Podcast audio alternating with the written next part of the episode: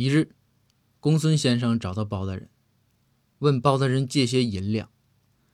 包公啊，奔儿都没打，就带着公孙来到了厨房，打开冰箱让公孙看。公孙一看，冰箱里面装满了银子。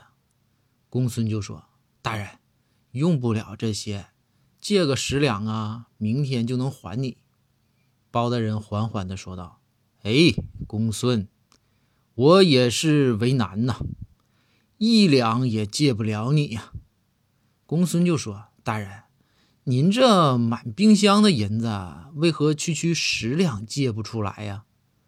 包大人说：“公孙，你没看我的资产都被冻结了吗？”